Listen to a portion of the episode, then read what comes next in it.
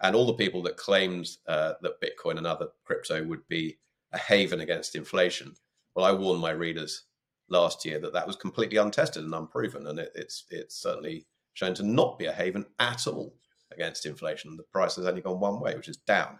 Crypto is essentially uh, has behaved so far like a highly Hello and welcome to the Fortune and Freedom podcast. We hope you sit back and enjoy this episode. Hello and welcome to this week in review with Rob Marstrand. Nigel Farage couldn't join us. He's on his way to Australia. At least uh, he will be by the time you're watching this. Uh, but we are joined by his co conspirator and colleague, Rob Marstrand from UK Independent Wealth. Rob, I want to start by asking you something that I've noticed over the last few days. A lot of famous investors who I follow have started telling their followers that I think they, are saying some version of this is the most difficult period for investors they can remember or in their life or you know, even even bigger time frames than that. Why are they saying this? Hello, Nick. Yes, well, I actually agree with with uh, that opinion. It's certainly the hardest I've seen. So, uh, basically, we've had this sort of, if you like, everything bubble, so or super bubble, where lots and lots of different assets for, across stock markets, the bond market, housing markets have achieved these incredibly high prices, which is another way of saying that the yields that you can earn on, on those assets are incredibly low. And that's because we've basically been in a process of falling interest rates ever since the very early 1980s. So, you know, 40 years, over a generation. Now, in the past, we've had bubbles as well. We had one in uh, the late 1990s, which ended in the, the, the tech, media, and telecoms or dot com bubble, which ended in very early 2000 and we had the sort of financial uh, banking and hedge fund and private equity bubble and commodity bubble, which ended in um, the middle of 2008. Well, actually, it, it, sort of peaked in earlier in 2007, but it really burst in 2008, and we had the global financial crisis. But in those previous episodes, interest rates were sort of normal ish. And if you wanted to run away from the stock market, or um, or, or even picking another bubble, you know, the housing bubble in the late '80s in the UK that burst in in the early 1990s, which was very painful for people with a lot of mortgage debt.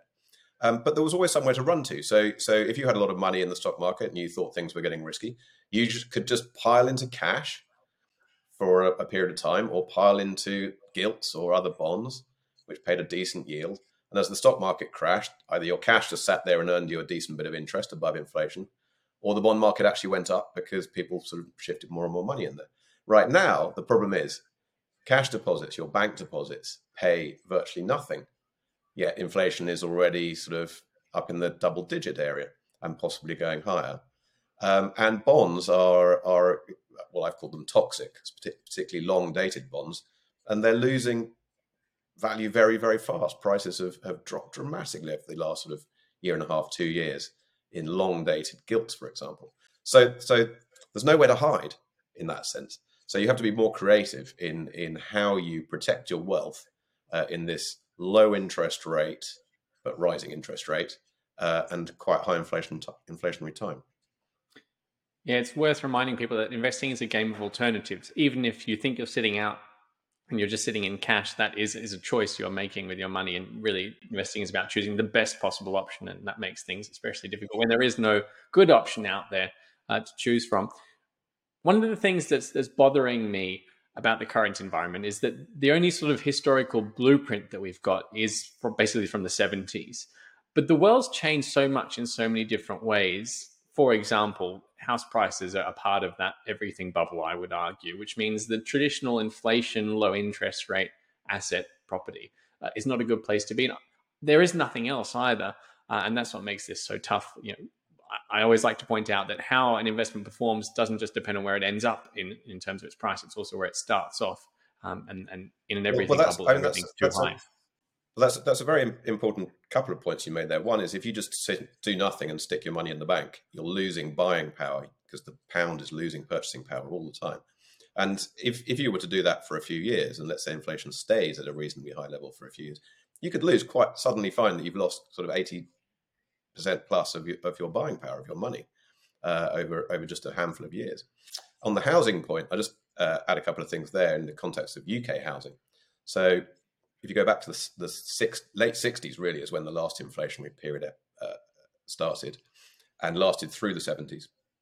You know, in the UK context, back in the 70s, A, it was very difficult to get mortgage finance. So people weren't very leveraged in that market. A lot more people had to rent off landlords than they do now, believe it or not.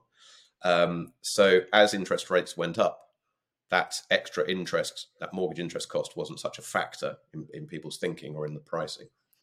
Um, B, um, so that was just sim- simply access. Um, the valuations. B, uh, well, well, people basically had had mortgages to the extent they have had them. After that, maybe they would last for you know 25 years at two and a half times salary. Now you might have one lasting for 40 years plus at four or five times salary. So it's a much bigger debt that people have taken on in many cases. And the other thing, quite frankly, is is um, the multiple of prices now to, to incomes, to household incomes, is way above where it was historically. So there's there's much more scope for prices to fall as interest rates on mortgages rise. So so it's it's really quite an, an interesting time and, and could be quite uh, we could see quite big falls potentially, but we don't know exactly because we don't know exactly where interest rates are going. Without giving too much away, where are you hiding over at UK Independent Wealth? Well, uh, as I said, I don't, I don't think doing nothing is an option. Um, so our favourites are gold, which is sort of um, an inflation hedge, but it's also a crisis hedge. I mean, let's not forget that Mr. Putin has just mobilized, you know, vast extra number of numbers of Russian people to send into the meat grinder of the Ukraine war. Um, so we don't know where that's going to go. Um, there are wobbly finances all across Europe in places like Italy and Greece, and we don't know where that's going to go. Um, the pound has been weak, um, and gold provides a bit of a hedge against further weakness. And uh, obviously, we don't know exactly how the the new government's growth agenda is going to work out in the short term. It could actually be a case of more bad news in the short term before the good news kicks in. Um, would be uh, one of the scenarios I think is quite probable. So we think gold has to be an important part of it, um, just as a kind of hedge against that inflation or big crises, China invading uh, Taiwan at some point, which would send everything haywire again etc.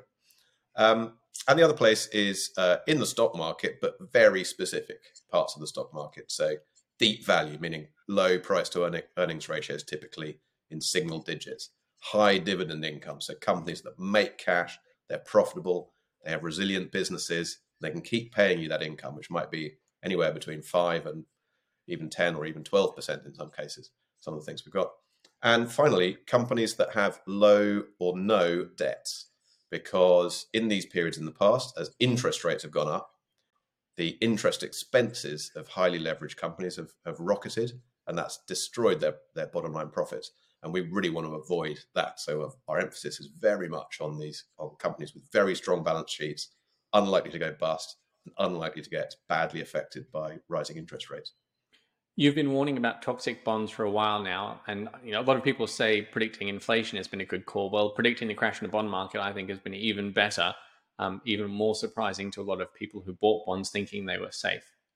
However, at some point, you would think that these interest rate hikes will cause a financial crisis somewhere because of all this debt, and in that scenario, the central banks would probably start cutting interest rates, and bonds would probably start to rally. So, at some point bonds are likely to be a good trade. Do you think we're we're close to that point? Would you consider putting on that bet, or are you, you know, just not even considering bonds at all?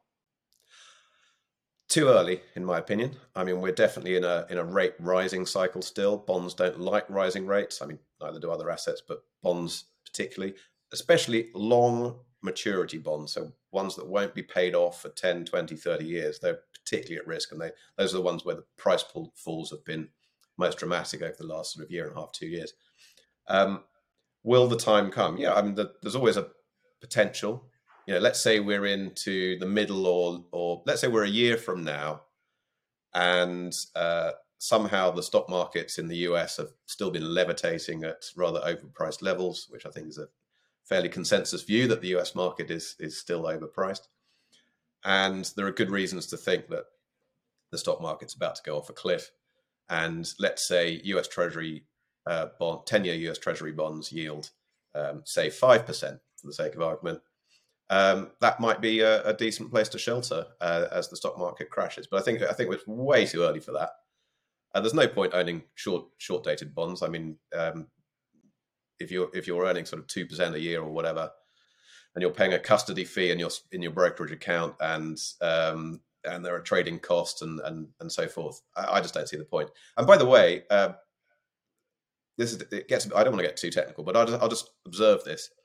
Inflation-linked bonds, which are meant to provide uh, protection in rising inflation times, have been also a dreadful place to invest because guess what? They were also massively overpriced going into this episode. So that's just another example of how difficult it has been to find a haven because even the stuff that's meant to protect you hasn't worked.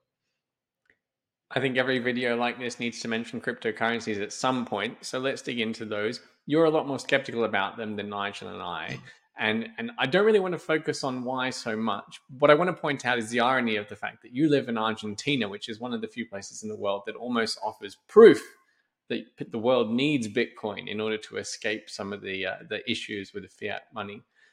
Is your your skepticism about Bitcoin and other cryptocurrencies purely about their price performance and their, their speculative bubbles, or is it something deeper about them? Um, well, I, look, first of all, I, I first got interested in them quite a long time ago. Unfortunately, I wasn't um, smart enough to foresee the huge run in price from sort of you know fifteen dollars a Bitcoin to wherever it wherever it got to at the peaks, plus you know, sixty thousand plus. Um, but it, I think it's fascinating. I think it's a fascinating monetary experiment. Um, one of the things I originally felt would happen has happened, which is that there's been a hyperinflation in the sense of uh, the number of cryptocurrencies created. So I think we're up to you know many thousands or even tens of thousands, and I think I think it's up to many thousands that have failed already. So people have put money into these things and they've failed. Um, so I think there's plenty of reason to be skeptical. I think there's reason to be skeptical about some of the bigger claims made by some of the you know the people banging the drum for cryptocurrencies saying how wonderful they are. They they seem to be uh, looking at this whole area without any kind of um, independent thought or objectivity, and, it, and it's important to to look at both sides. And th- that's true, by the way, for every type of investment. You have to look at the both both sides of the argument for and against before you make your decision. So I'm interested in them. I have um, some small exposures to them. I think you know I think they'll be around for a long time. Um, but I don't think they're as safe uh, as a lot of people have claimed. I don't think they're as far out of the reach of governments as, as a lot of people have claimed. Um, I think government regulation at some point, if their own currencies come under bigger threat, could absolutely decimate the whole crypto space if they if they were simply made illegal. You know, how many people are actually going to carry on holding them in that scenario? Not very many. Businesses certainly won't transact them because they'll be closed down like that if they do. Um, so, yeah, Argentina was an early adopter. I saw lots of people use it, but that's because they have strict strict capital controls here and very high inflation rates. You know, the reason the government's done that. But it's it's not the complete panacea, and it's certainly not a secure, stable, sleep well at night um, store of value. I mean, anything that can go from you know sixty plus sixty thousand dollars plus down to where are we today? I don't know, somewhere around twenty thousand dollars. Certainly is not a safe haven and all the people that claimed uh, that Bitcoin and other crypto would be a haven against inflation. Well, I warned my readers last year that that was completely untested and unproven, and it, it's it's certainly shown to not be a haven at all against inflation. The price has only gone one way, which is down. Crypto is essentially uh, has behaved so far like a highly speculative technology stroke meme stock something like, uh, say, Tesla Motors, uh, which is another thing I think is is dramatically uh, overpriced for, for what it's worth. I think I can sum all this up by just saying that we're in uncharted waters here. There's just too many unusual factors, too many new combinations of factors that we just we just don't know what they really mean, and that's what make, is making things so difficult. Bitcoin's one of those opportunities yeah. in bonds. No, that's absolutely right. It's it's it's a time to play it play it safe, be cautious, but also you've got you know, we're going through a massive regime change. We've we've pretty much got a whole generation of investors, including myself, by the way. I mean, I'm I'm older than I'm going to admit, but um, I've never invested through a period like this. All I can do is look at the history books, look at what happened to the markets, look at what people were saying at the time, which sectors performed and which didn't in the 70s and so forth. And the, it's quite hard to get data, believe it or not. And some of the things people are saying now, if you actually look at the historical data, are flat wrong in terms of what's going to perform in, in high and rising inflation. They're flat wrong if you look at the, the historical record. So it's time to be cautious, and that's why I always go for really cheap already, pays a high income, etc. If you're going into the stock market, but doing nothing's not an option either because you're just losing losing value. And we're recording this just a few minutes after the Bank of England's made its rate decision, which was to raise interest rates by half percent. What's your sort of analysis on this, especially focusing on the fact that the Fed raised rates by 0.75, uh, uh, 75 basis points. The I think the Swedes raised it by 4%. So it seems to me that the, the Bank of England is behind the curve with only the Bank of Japan even further behind. Yeah, I, I mean, I think the market will be surprised that it was only half a um, percentage point rise by the Bank of England. I think they're way behind the, the curve. All these central banks are saying, with, with this whole inflationary spike, they're saying, oh, it's not our fault. We didn't do it. Look, the prices of everything's going up all around the world and blaming it all on Mr. Putin. Well, here's the reality. Yes, the natural gas price in Russia has spiked because the supplies from Russia have been curtailed, uh, either because um, they've they've been cut off by the Russians or because the European countries, including ourselves, have said we don't want to buy them anymore. Look at the oil price. The oil price is is about the same as it was before the war started. So, and uh, you know, inflation was already on a uh, on a highish and rising trajectory before that war. All the central banks, all the main central banks, Bank of England, Federal Reserve, European Central Bank, etc., engaged in mass money creation, quantitative easing, as it's called, uh, during the pandemic, to, in, in my opinion, to fund government handouts as everyone was sent into lockdown. That money sat in people's bank accounts, built up, and now, uh, as COVID drifts away, people are going out and spending again.